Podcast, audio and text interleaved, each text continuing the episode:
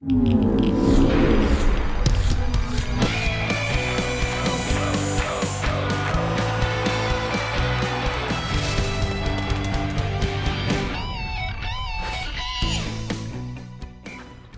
to another round of the Football Fridays in Georgia podcast here at Georgia Public Broadcasting. Thanks for accessing us however you are doing so, large device or small, within the hopefully air conditioned confines of uh, either a car, your home, someplace that's a lot cooler than it has been recently as uh, we're doing things here at GPB. And I've opted for the t shirt this week mm-hmm. for, for more than one reason. That was very nice of you to wear. I appreciate your T-shirt. Today. Well, and uh, for those that can't read the fine print or have to get out their glasses, this is a Uvalde High School uh, soccer T-shirt, and so with everything that's gone on there in uh, Southwest Texas recently, I felt like a I needed to find a way to support what's been going on there in Uvalde, and I found uh, a place that actually uh, you can get Uvalde High School stuff, and it turned out that it was Uvalde soccer because that's the sport that was going on at the time. And so we are sporting Uvalde soccer and being Coyote strong this week with everything going on there in Texas. But this week on the show, we are tackling the R word. And I don't mean mm. regulation, although they are regulations. It's a dangerous word. We're not tackling the R word that I used during Football Fridays in Georgia. It is reclassification and realignment. It's R and R that we're talking about this week. So we've been saying that we were going to do this podcast for a while. Yeah. And I think I have been researching since we yeah since you first mentioned it you yeah you you initially happened you and Commander Sandy have been doing a boatload of research and I mean the the amount of paper that has been printed upon and copied and I mean and forced for John C, to read Control C and Control V into Microsoft Word documents has been absolutely I mean I how many? You probably okay, went through the script ream, is 15 pages for this podcast. A ream of paper, but that's because there's a mm-hmm. lot of different aspects of this that we felt we needed to tackle because when realignment happened, when reclassification happened, when this two-year cycle has now been put upon all of the fans of their favorite sports here and around the state, you sit there and you're wondering, okay, how many classifications are we going up? Who's our competition? Who do we lose any rivals? All of the scheduling things that you're used to seeing when it comes to football, as we're really close to football season all over again. How do these things change, and how have our favorite schools and our areas here in the state been affected? And we wanted to try to get as many different viewpoints as possible. We did 472 members in the GHSA. We did, get, we did not get all 472. no, we are not talking about all 472 members today. But when we started going through this, I was so confused. Mm-hmm. My head was spinning. So I knew that our listeners didn't have all the facts either. So I decided to get a PhD in the GHSA reclassification for everybody. Okay. And we did all of the research. We have some awesome guests today, mm-hmm. John. And I hope we don't lose you or bore you too much. But, hey, but hang on till the end of this podcast because the perspective for 1A private at the end with Kenny Dallas is is the most interesting to me. Yeah, and, it was great to have his perspective as a defending champ, A, at Trinity Christian. Mm-hmm. B, the fact that he's now going to be playing in Quad A this upcoming football season and this upcoming cycle for all of their athletics. Great to catch up with him to get the private perspective. Great to catch up with Davis Russell up at Bremen High School to get his perspective from the city school notion. Kurt Miller from the GHSA Reclassification Committee is uh, on with us as well. And his perspective as an athletic director at Oconee County is vital to this. Matt LeZotte, the head coach at Richmond Hill for football, is on with us as well. We get to hear all of these different perspectives from Matt LeZotte, who is on the coast. He's now in Region 1 7A. so he gets to tackle Moultrie and Colquitt, he gets to tackle what's going on in Tift, and he gets what's going on with Lowndes and Valdosta. So he gets a challenge that is both in classification and in miles earned on all of the vehicles at Richmond Hill because you're going from basically the coast, just south of Savannah, to Moultrie. Yeah. And so catching up with him to get those ideas, it was uh, vital to hear his perspective from a, a, time and distance idea and to get the GHSA perspective as well and Davis for Bremen and Kenny Dallas. It's great guests that we have here over the next little bit. We're going to get to them very quickly, but first we are going to give a few minutes of background information just to lead into all okay. of the craziness. Uh-huh. So, where I started doing my research is why did all of this start? Mm-hmm. And, and that's that's kind of a given, but for those who don't know, every couple of years the GHSA goes through a realignment for several reasons, but the main one is because new schools are built,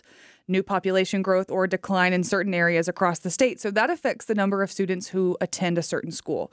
It's a two or three year cycle, and the next two academic school years coming up, so through 2022, 2023, and 2023, 2024, are included in this latest reclassification. So the reason we don't talk about this every time it happens is because this was a very dramatic one. There were some huge changes made. And, and John, tell us about some of those changes. Well, the biggest one really that folks look at is the multiplier, the mm-hmm. 3.0 for the private schools and the city schools. And there was a lot of debate starting at the end of last year, last calendar year, about okay, how do we make things uh, more even competitively? And that was a lot of the discussion. We get into this here in the show with private schools and their ideas and separation. You have some schools that end up leaving the GHSA and going to the GISA because of it. And Kenny Dallas uh, breaks that down for us from the private perspective in single A. But you have the the notion that is presented by public schools that there is a competitive disadvantage for them with the private schools mm-hmm. versus public schools, the smaller public schools or public schools in general, and the city schools. And so there's that competitive balance idea that is like okay it's not a fair fight. And so that's why you have some of the the public schools in the public regions come through with that particular argument because you're looking at a 3-0 multiplier. It was 2-0 in the last cycle. So we get into the whole notion of being in a zone and being out of zone. And if you are in zone it's straight up one for one. If you're out of zone then there's now it's one for three. Wow, it's one for three. it used to be one for two, and so you're looking at okay, what is my zone? How does it change? And I mean, think about this like in politics with political districts and how that gets to to change and how the, those forms and shapes just are altered. And so mm-hmm. you're looking at okay, how does how does my zone change? How does my region change? What does my zone look like? How is it different? How does that affect enrollment? How does that affect all of these other knock-on effects that have to do with schools. And, and, so that's the, the best perspective that I can give. Every two years, the Georgia High School Association comes together and it's like, okay, so here's the zone for this area that has grown X amount. And so you're talking about growth, you're talking about schools being added, you're talking about all of these different things that they have to put into this recipe that they're trying to draw up and for, please everybody. Yeah, and from all over you, the state and all walks of life. And you won't. Mm-hmm. And so you've mm-hmm. got to mm-hmm. come up with the best solution that you can in a situation like this when it comes to reclassification and realignment. So you also have a school like Buford, mm-hmm. a city school like Buford, who right. this really does not affect, right, John? I mean, they won a state championship in every classification from 1A to 6A, and now they are in 7A. So yeah. will they do it again? Um, but not everybody has that success. So we're going to break down how we got here, and especially in this contentious reclassification cycle. So, like you said, the reclassification committee agreed on the 3.0 multiplier for all students out of zone. So, in doing so, over a dozen single A private schools were forced to move up classification. So mm-hmm. they left the GHSA, they went to the GISA or the GIAA or the GAPPS. Mm-hmm. Um, which which I did not know existed. It so does, yeah. learned about that too. So, and for clarification, that's not the only reason why these schools left the GHSA, but it was the final straw. So that created an insufficient number of schools to have a single A private class. So now the other big part of this, besides the multiplier, is that there will be two divisions with 1A mixed with public and private schools based on school size. So 1A division 1 will be the big schools. Mm-hmm single A schools, 1A Division 2 will be the small single A schools. So things got interesting, guys. Things got a little heated in these meetings over that in particular there were some big decisions made uh, based upon different recommendations from all factions. So we went to the source and asked the GHSA Reclassification Committee Chairman Kurt Miller what those discussions were like. Here's Kurt. I think at times it was spirited, but I, I think that came from, you know, the representatives from schools, representatives that were on reclass. You know, they're very passionate about about what we do, and we're trying to make sure we're doing right by kids. And um, you know, when you start talking about things that could impact a school going up in classification, there there's going to be some people that are that that are upset about that. But at the same time, you're going to have schools that are going to be excited about that because now they feel that they'll have the opportunity to compete against schools that are more like them. And during this whole process, competitive balance was our that was our main priority. And um, you know, at the end of the day, we finally, for the first time in maybe ever, we've got the same rules for every single school in the state. And there were a lot of different scenarios thrown out there before they agreed on this 3.0 multiplier. One of those was the idea of a competitive balance model. Tim Hardy from Greater Atlanta Christian School and some of the bigger private schools came up with that idea. They were behind that. You had the introduction by reclassification committee member Tommy, Tommy Marshall, the former athletic director at the Marist School, based off the school's past performance in each individual sport, with the team moving up based on overall success. Here's Kurt Miller again with more on the various models discussed and why the competitive balance model ultimately did not come to pass. I think we had eight or nine meetings. Yeah, those eight meetings and, you know, in that process, it came up staying, sticking with 2.0, 2.5 came up and, you know, we thought about that and, you know, is that even going to make an impact? And then obviously uh, the larger private schools did a lot of homework led by Tim Hardy and, and some of those guys and, and they came in with their, their competitive balance model. And, you know, I think without a lot of study and, and just jumping right into that, you know, in a couple of months, I, I just, I wasn't comfortable doing that. And, and at the same time, that was a sport by sport moving up in classification. I'm more of a school holistically moving up, not just by sport. I think that's going to get really confusing. Um, but you know, those, those were really the models that were kind of presented. There were a few, that a few things people wanted us just to consider. And, you know, I think when you have eight reclass meetings, I think, I really think we did did our uh, did our due diligence in in doing right by our schools and making sure we did consider everything. I mean, we had some there were some tough discussions and you know people that that have not sat on that committee or they have not been in that room it's easy for them to just give their own opinion and, and come up with a solution themselves without listening to the SLY counties, without listening to the Telfair counties, without listening to Banks County or Trion. You know, I mean, it's just there's so many our, our school is, or excuse me, our state is so diverse in in this, not only our size of the schools, but what our school systems have to offer their schools, and um, and, and you really just have to take all of that into consideration.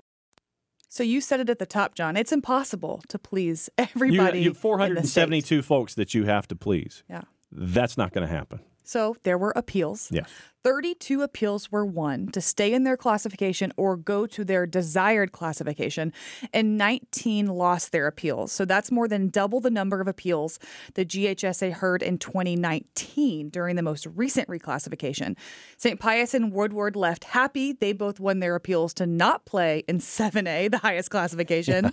Most of the private schools were less fortunate, like Marist and BT, who will now compete in 6A. What do you think about the competition, John? I, I think it's going to be interesting in this cycle before we go to what happens in three years what it looks like. And, you know, we've seen, you mentioned Buford and what they've been able to do as a city school and th- how they've progressed. What does it look like for these schools, all of these heavyweights? Because a lot of these names that you've mentioned so far here on the show, they've been those blue bloods. They've been the heavyweights. They've been those that have been chasing after championships. They've been the ones that have been there at the last game of the year. What is this challenge going to be like for these schools in this new round for this next two seasons? What are the, what are the win loss records look like? What do the playoff runs look like for a lot of these big name schools? That's going to be interesting for me. It really is. And we're going to talk more about these schools that won their appeals and lost at the end of the show.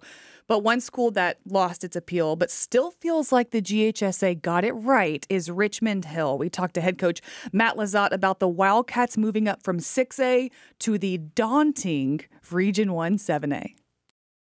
We're known as one of the fastest growing, if not the fastest growing county in the United States of America. We're we're we're right up there, and uh, and uh, so so we expected to do it, and and and so everything that we've done and the conversations that we've had and the things that we've tried to do within our program have really been geared toward towards this. But there there were some people that were were fairly shocked. They're like man we're going to be in the highest classification in Georgia and and uh and playing in arguably one of the toughest regions in the United States of America and and and uh you know it's it's it's one of those things that uh just got to come up with solutions can't worry about the problem can't worry about anything else other than hey that's the next step in our growth and development and and uh and we've got to we've got to adapt. Were there any thoughts on Richmond Hill's part of appealing the initial ruling, or was it pretty much the inevitability that you were talking about? Started looking at it. We we, we knew it was fairly likely to be inevitable. Um, and so when but when we started looking into it, we started looking at transportation costs and seat time and said, okay, well, we're going to submit this appeal and see if if we can if if it will pan out. Um, don't think that I, I, don't think the GHSA. I don't even think they considered it. I think they had already voted in a room behind closed doors um, as, as, to to what who, what was going to take place, and you know they were pretty set in their ways. But those numbers in itself really really showed that um, our our students are going to be affected by it, um, and our and our budget money is going to be affected by it. Uh, and and that was back before gas prices are what they are right now and and so uh, it's it's more than doubled as far as the, the gas expense uh, than from from what it was back when when we did that. But uh, you know, uh, I got a phone call from our athletic director and, and principal on the way back, and and they said, "Hey, we were denied the appeal to six A," um, and my response was, "Let's go, let let let's go, let's let's welcome it, let's let's continue to grow and develop, let's expose ourselves to uh, to a very classy brand of football ball that's going to be that, that we're going to have to compete against.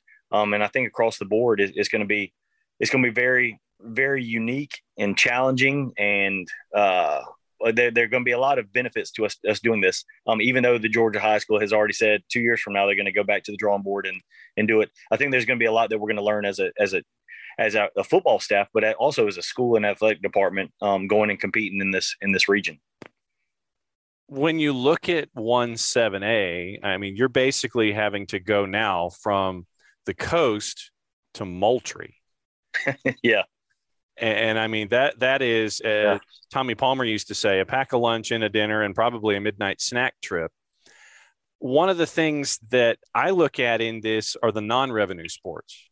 And, and yeah. where they are midweek it is having to go, you know, from one just for the extremes. I mean, three of your games in region are Lowndes, Valdosta, Colquitt, and you're having to go from where you are to there.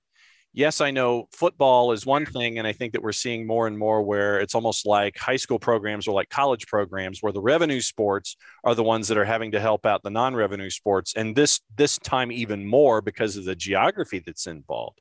I mean, what? How much pressure are you feeling as an administration now, knowing that you're having to travel from hither to yon in this new region? Well, I think I think the th- the deal is, uh, and and all the other coaches have, have met, and like you said, we, are fortunate. We we we travel to and we're home for two as far as region play goes, and they're on Friday nights. It is what it is. Um, but when you start baseball and soccer and softball and basketball and you start having to to come up with a plan the coaches have met and they've come up with different plans different sports different to attack this to make sure that uh that yes we're able to get the games in and but it's going to be mutually beneficial to all the schools involved uh when you play and how you play the games um and and I think I think the the, the coaches have really come up with really good plans um, to do that. What were the conversations like about everything after the dust had settled with reclassification? Well, I, I think I think a lot of folks in our are fairly happy that we got out. Um, uh, and and I think with that being said, it's not necessarily just us, but if we would have been allowed, then Camden probably would have been allowed to have the geographic deal passed through, and that would, that would have added Camden to our region also, which would have made it uh, that much tougher on on the other teams. Um, but you know, I think the the conversations have always been positive. So Matt LeZotte knew it was coming, but someone who was more anxious about the process is our representative from a small city school, Bremen head coach Davis Russell, and he's not too happy about the new multiplier, but he tells us more about some other changes on the horizon that he is excited about. There's a lot of stress around reclassification. Um, when you're at a school like ours, we're a, we're a school of right at 700 kids. Um, however, 232 of our kids are out of district, Um, so you know the talks were, you know, to try to do all we can to uh, get that multiplier number uh, down, and um, and then and then you know there's fear, there's fear of where you're going to land, and um, so you know that whole process was uh, was very very unique. Um, you know we're we're excited about the 3A region we're in and we're excited about the rule that the GHSA is going to put in place in two years. That if you enter before the sixth grade, you don't count against the multiplier because that takes our number of out of district kids from 232 to around 17 kids. Um, our kids begin here in pre-K, so we believe in two years, everything uh, the ship will the ship will be righted a little bit, and we'll be we'll be good to go. You were a part of the reclassification committee. So, what were all these conversations like being a part of that as a head coach and athletic director? Well, first, the, the first thing I, I thought the reclass committee um, did a good job being professional. Um, you know that there were some there were some times that that thing could have got really heated. Um, you know, and, and we met several several times. Uh, we met to hear appeals, then we met to hear realignment, then we made a motion to pass where the multiplier was on everybody, and then so then we heard appeals again, and we heard realignment appeals again. Um, but uh, it it was a very unique experience for me, uh, especially being from the city school side and wanting to fight for my uh, for for my team. But also, I was our region representative, so some of our region was uh, was against uh, what what my belief was. So so really at the end when I had a vote, I just abstained from voting because there was, you know, I, while I'm a representative of Bremen, uh, my job there was to represent Region Five AA. So, uh, like, just the whole experience was, uh, uh, it it was interesting, it was unique, but uh, I do believe at the end of the day, in in two years, with us dropping the classification and then adjusting who the multiplier will be put on, I, I do think the problem will be uh, much, much better. How many different plans do you remember hearing about before the 3.0 became the, the one that ended up being the there at the end of the day? We heard the competitive balance. We heard the 2.0. We heard the 3.0. We heard the 2.5. Um, we heard the private public complete split. Um, we we heard of two divisions of private schools. Um, but what it came down to is if you did that, there weren't enough large private schools to to be able to really formulate a a, a, a playoff that would, you know, have more than two or three rounds. So, with all this being said, do you think they came up with the best compromise, and what would you change? You know, you know the the 3.0 multiplier is harsh. Mm-hmm. Yeah. The the highest multiplier in the country besides that is like one six, one six five or something like that. So so we're almost double the multiplier. Three's a lot. We had a safety that signed with Troy. He had 137 tackles. I guess he could have counted as three. But he lived in he lived in Bremen his whole life. But you know, but but no, I, that would be what I changed. But but I tell you. Uh, I think we're on the right track. Um, in in two years with with that multiplier not counting to uh, to you unless you unless you come in at an age where you could get recruited for sports. Gas prices aside, but from a competition standpoint, because you're having to travel all of these distances because of the the region that you're now in, having to go you know, for tennis or soccer in a midweek, how much of a concern is that for you? You know, it is. It's, it's concerning. I, I, our region has done a great job of of cutting the travel as much as they can. Um, my wife's a, volleyball coach here, so we coach in the same season.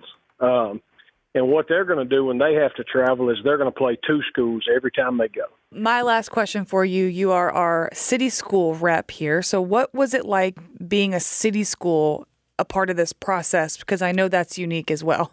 There, there's a lot of differences. Um, yes, city schools, you're able to, to get kids in and pay tuition and all of that. But like I said, in our case, these kids are coming in at a very early age. Mm-hmm. Um, and, and that was, that was kind of what I reiterated constantly is, is look, we're not Buford, you know, um, and, and that's no knock on Buford. They're excellent. They're excellent in everything they do. you know, but but we we have, um, you know, our our school, our kids have, you know, our kids have grown up, you know, wanting to be Bremen Blue Devils. They played in the Bremen rec system, and I'm sure that happens at Buford and Cartersville and Calhoun and everywhere. But um, what what we wanted to get across was listen to everyone's situation. Not don't just group us in as private school, as city school, as you know, let's let's hear each unique situation. And and Dr. Hines reiterated that constantly. Um, you know, when we do these appeals, let's let's listen and don't just say, "Hey, this is a city school." You know, um, so uh, it being being being a rep for that was uh it it, it was unique, but uh you know I tell you the the ones who were in there that had to had to really fight were the private school guys. They and and they put some really good proposals on the table and were very professional, and I was uh very impressed by those guys. Little Irk Hanging, throwing around banging, and clanging. in the weight room. that was fantastic. that was That, was, fun. very, very cool and great to catch up with Davis Russell as well. Uh, one other proposal before we get to our, our final guest here that drew a lot of criticism was to separate the public and the private schools in all the classifications. Stratford Academy football coach and AD Mark Faraba was critical of the GHSA back in September when they were considering separating public and private schools in all classifications. Class 8 had already been split that way for playoffs since 2012, and so the plan to split all public and privates was abandoned, but that did not entirely uh, get the liking of all the private schools. So single A private schools affected the most by the multiplier. One private school in particular making the hugest, hugest. and I just jump. made a word, the mo- the largest jump of them all from one to quad A. Trinity Christian head coach Kenny Dallas could have possibly the biggest challenge of them all. Hey, Coach Dallas, given that private schools are one of the main targets of the reclassification, what were your biggest concerns throughout the process and how do you feel about where things landed? Oh my goodness, what what a big question! So so much happened uh, this this off season, and so um, goodness, I, where to start exactly? I'll kind of start with the end. We're very happy, kind of with where we're at in in the sense that um, you know we're we're going to be playing a 4A schedule this next year. Of course, we were in single A private, and I guess let me back up a little bit. We we knew when um, when when uh, the service area was changed uh, and it was really tightened down specific for private schools. We knew that there was probably going to be some movement of private schools back to GISA. And as we began to look at that, and then of course when the multiplier was was you know it in the exact same time that they did that has also increased the multiplier. As I got talking to guys, you know, in single A private, it was pretty clear that we were going to lose a number of schools back to the GI, GISA. So for us, for us, it was just simply a choice of okay. So looking at it using the multiplier, it looked like we probably would turn out to be about a 3A school. So for us, we've kind of taken a look at, at our area. We've got a lot of big public schools around us, you know, within 30 minutes of us that are 4A schools. So it made sense for us. So that's why early on we requested, even before all the big shift that happened, we just requested to go up to 4A to just go ahead and be set there. And we, we felt good about that. And, you know, we're excited about that. As far as just across the landscape, of course, there's a lot of people upset. There's a lot of people, okay. The way I look at it and the way I try to, when I talk to our folks, is I say it's a little bit of this idea. It's like you're a Democrat in Mississippi or you're a Republican in New York. You have a vote, but you only have so much of a vote, you know? And so, like, I, I recognize that. I recognize the vast majority of, of voting members are, are, are voting with a mindset that doesn't completely understand private schools. And, and so I just get it. And so there's a certain amount for me, it's like, okay, what are our rules? Tell me what the rules are, and now let's play. Um, and and and so anyway, uh, you know, I, I hear a lot of things of how how they may in the next couple of years maybe shift back. People are talking about you know maybe cutting down the amount of classifications back down to six.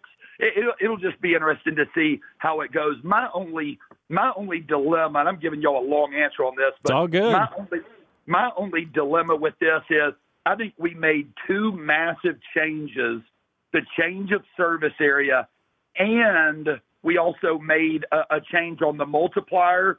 I would have preferred to just do one of those because I think it's hard for people when they look back after we go through these next two years and they see how it had impact. Then you start asking the question, well, which one of it was really the one that had the impact? Which one worked? Which one didn't work? So to do two big things at the same time, that's probably my only frustration is, man, why couldn't we have just done one and taken a look at it and see how it impacted? But I think I think every every private school guy is is reasonable enough to say, okay, we're going to have some sort of multiplier. But at the same time, you know, there there has to be some give and take too, because I do believe I do believe we have the best high school football in the nation. And I just think, and pound for pound, you, you can make a lot of case for that when you look at the amount of kids that go play college out of the out of the state of Georgia compared to others, just kind of with the numbers. We just want to be careful.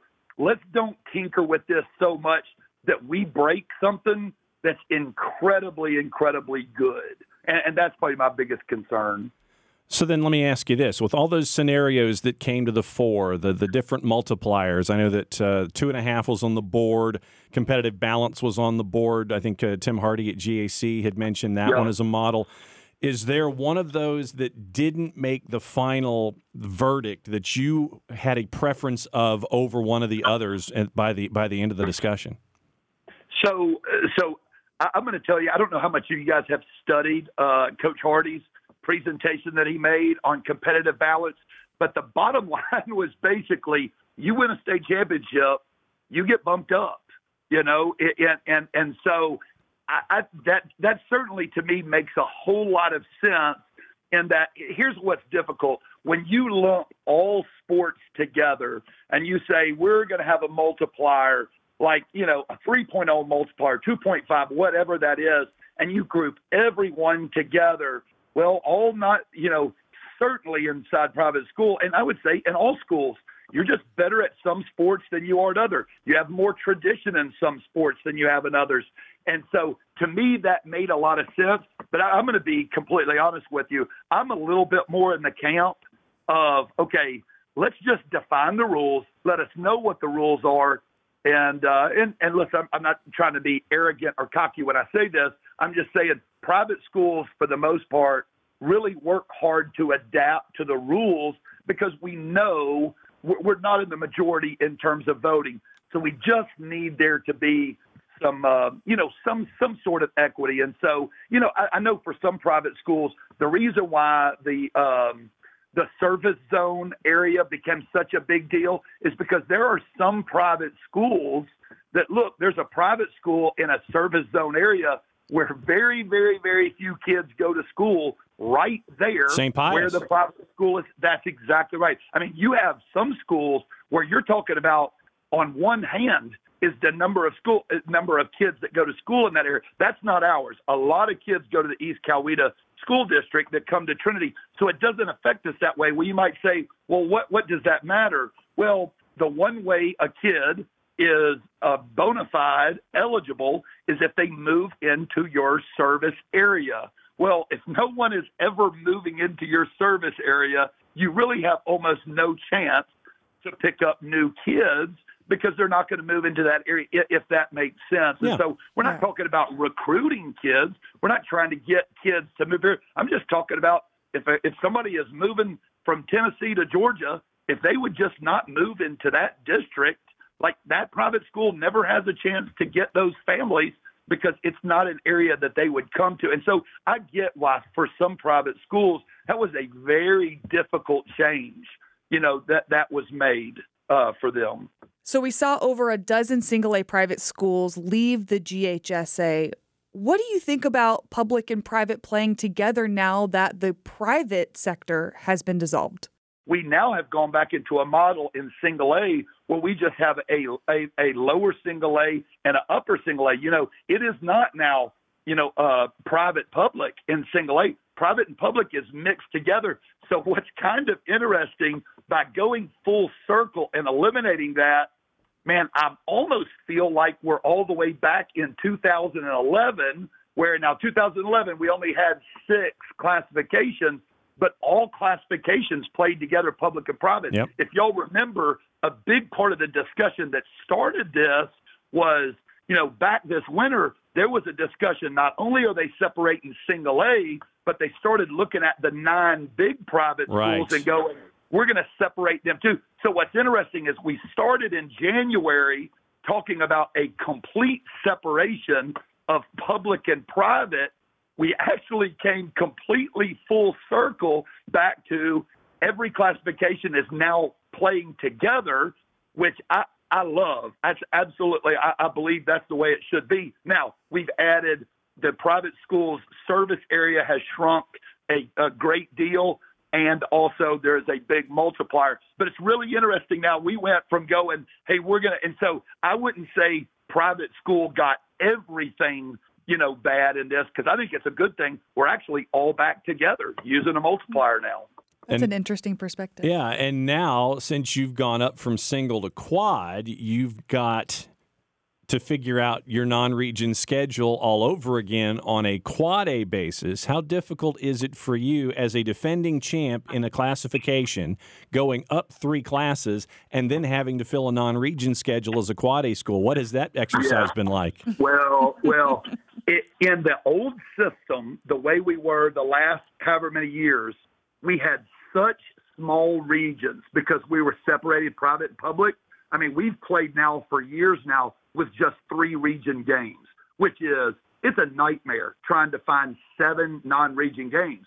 By us going 4A, we actually have seven region games now. You know, being you know public and private together. Now I don't know how many private schools are in 4A. You know, a handful of them, not many.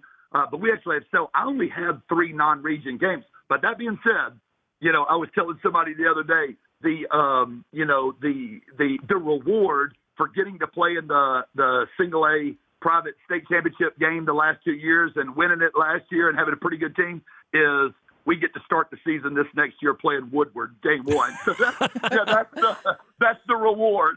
That's the reward for that, you know, because it, it does. It becomes more challenging. But you know, uh, we're going to play Mary Persons game three. That's normally not a game that we would play. You know, if we were single A private, it's, you know, they're in Forsyth. They're about an hour away from us. They're a 3A school. Now with us being a 4A school, it's it's pretty exciting to me professionally because I'll just tell you guys, since 2001, against mi- minus a, a two-year hiatus in there, I've spent my entire career in Georgia in single A private. So what's interesting for me is I'm going to play a schedule next year. Nine of my 10 games I've never played any of these teams before, and so I'm I'm Wow. super excited professionally. It, it, it's just like a whole new world for me that I'm getting to learn. So kind of a old dog, kind of learning some new tricks. I, I'm real excited about that. Well, thanks for uh, pulling back the curtain and letting us know what's going on with you. That was why we wanted to to have you on because of your unique situation on a couple of different levels, and that's why we wanted to have you on to talk about reclassification from your perspective. Thanks for hanging out with us here on the on the podcast. Absolutely, and th- thanks guys for having me, and I, I, I really appreciate it. I'm going to tell you the one thing that I think might be interesting to see is as they figure out what this multiplier really should be, and and you know the discussion now is private schools will, should be allowed to pick which service area in their county they want. In other words, which school system should be their service area. You don't get the whole county, but you just get a county. I'm just a prediction for me in a couple of years from now, if that stuff figures it itself out, I can I could personally see several of those schools that went GISA. I could see them moving back into GHSA, you know, if they were welcome to do so, because all of that makes a lot more sense now. And I think it's where the vast majority of schools want to be. Not to say anything negative about GISA. We just know, I mean, the competition of the state is, is in GHSA.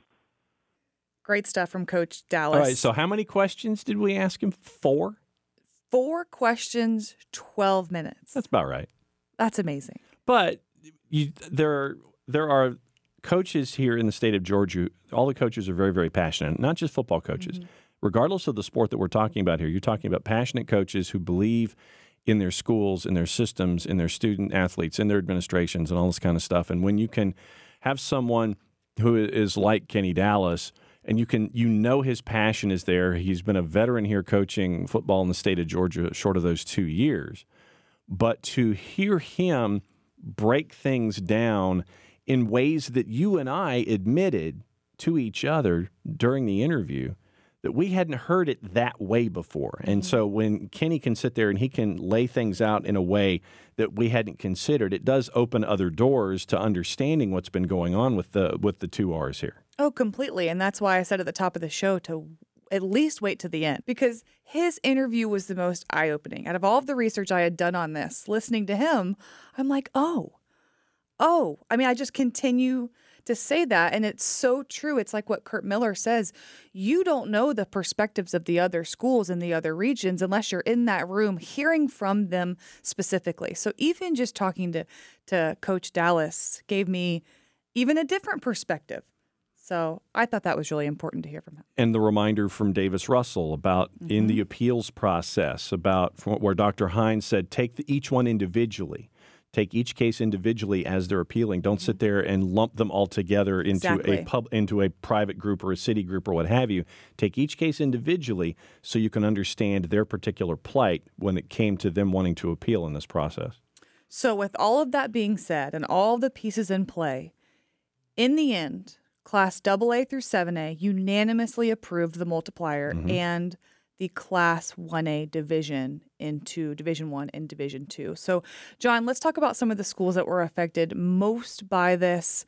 Who do you think they were? Well, I mean, we talked about it earlier. Obviously, we mentioned Blessed Trinity. We mentioned Marist. You know, St. Pius came up during the discussion in the show with uh, Coach Dallas about all of their kids practically being out of zone, and you have a school like St. Pius being affected the way that they are. You have uh, uh, the city schools that lost their appeals. You've got Carrollton who lost their appeal as they wanted to go from 7A to 6A. So Carrollton is in, and is losing their appeal there. You've got uh, BT and Marist who lost their appeals, but Cartersville, I think Cartersville will be an interesting case because they won their appeal to go from 6A to 5A. So keep an eye on Cartersville as we have going forward.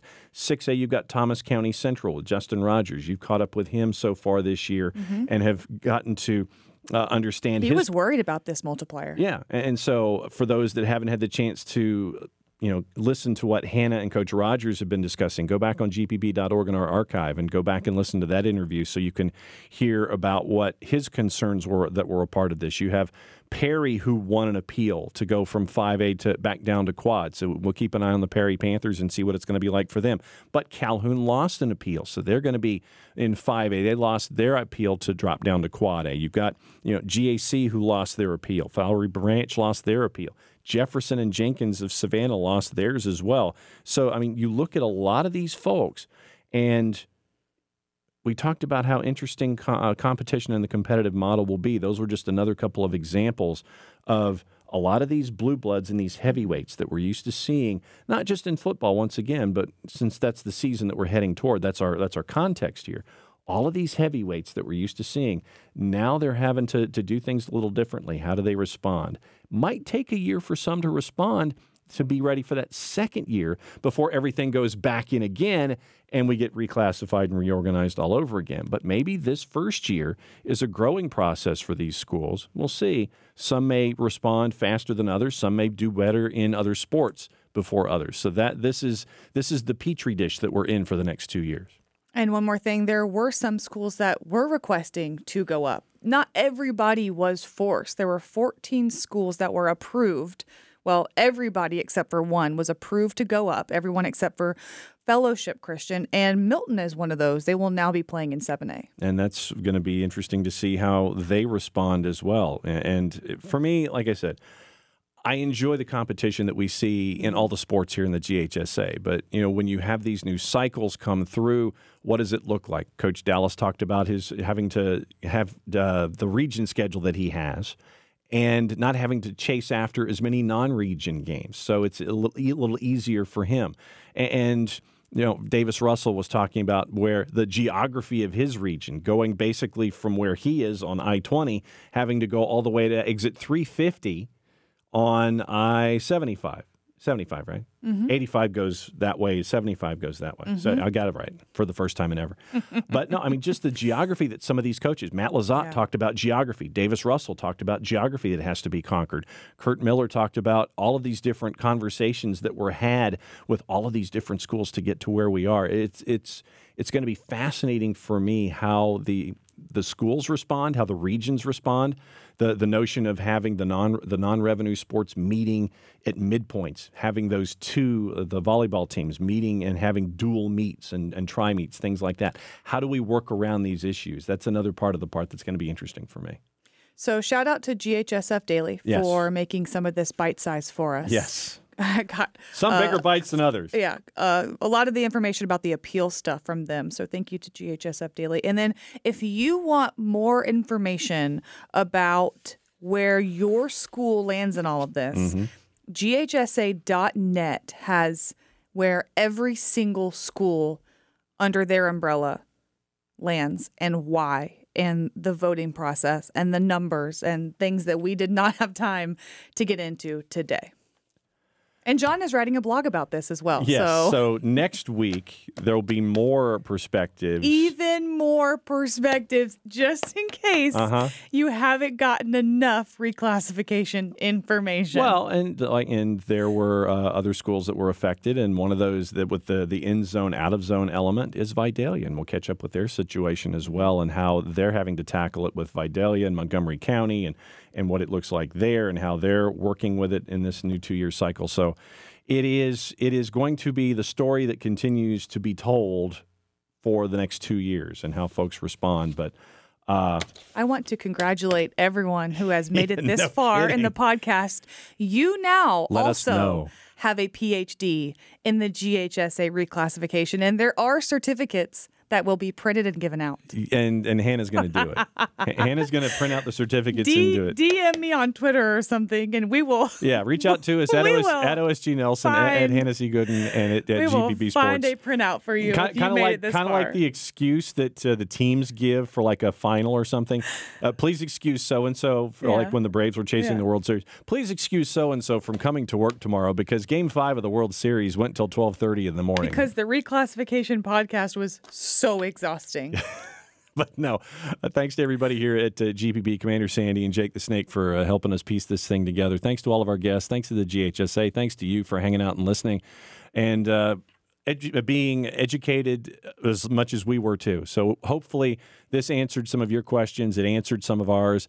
And if you've got questions, keep asking because that's what we're here for to continue to tell these stories and and uh, let everybody know what else is going on here around the state. Any final words from you this go round? I am all out of words. So, since Hannah is wordless, I guess that means that uh, we're done for another round of the Football Fridays in Georgia podcast. Thanks for hanging out with us. Large device or small, GPB, GPB.org, the GPB Sports app. Ways to uh, stay in touch with us all season long. Like friend, be a part of the conversation there. Before you know it, you'll know that football is going to be here. Football Fridays in Georgia. We're working on our schedule. Yes, we are. So when we have we know- some Fridays. When we know what our final Fridays are, then we will let you know as well. But we're working on the schedule. people are going to be very happy. and it's going to be fantastic to see everybody here starting in August. So, for Commander Sandy, for Jake the Snake, for Hannah, I'm just Jon. Play it safe, everybody. Thanks for hanging out with us. Play it safe, everybody. We'll see you next time.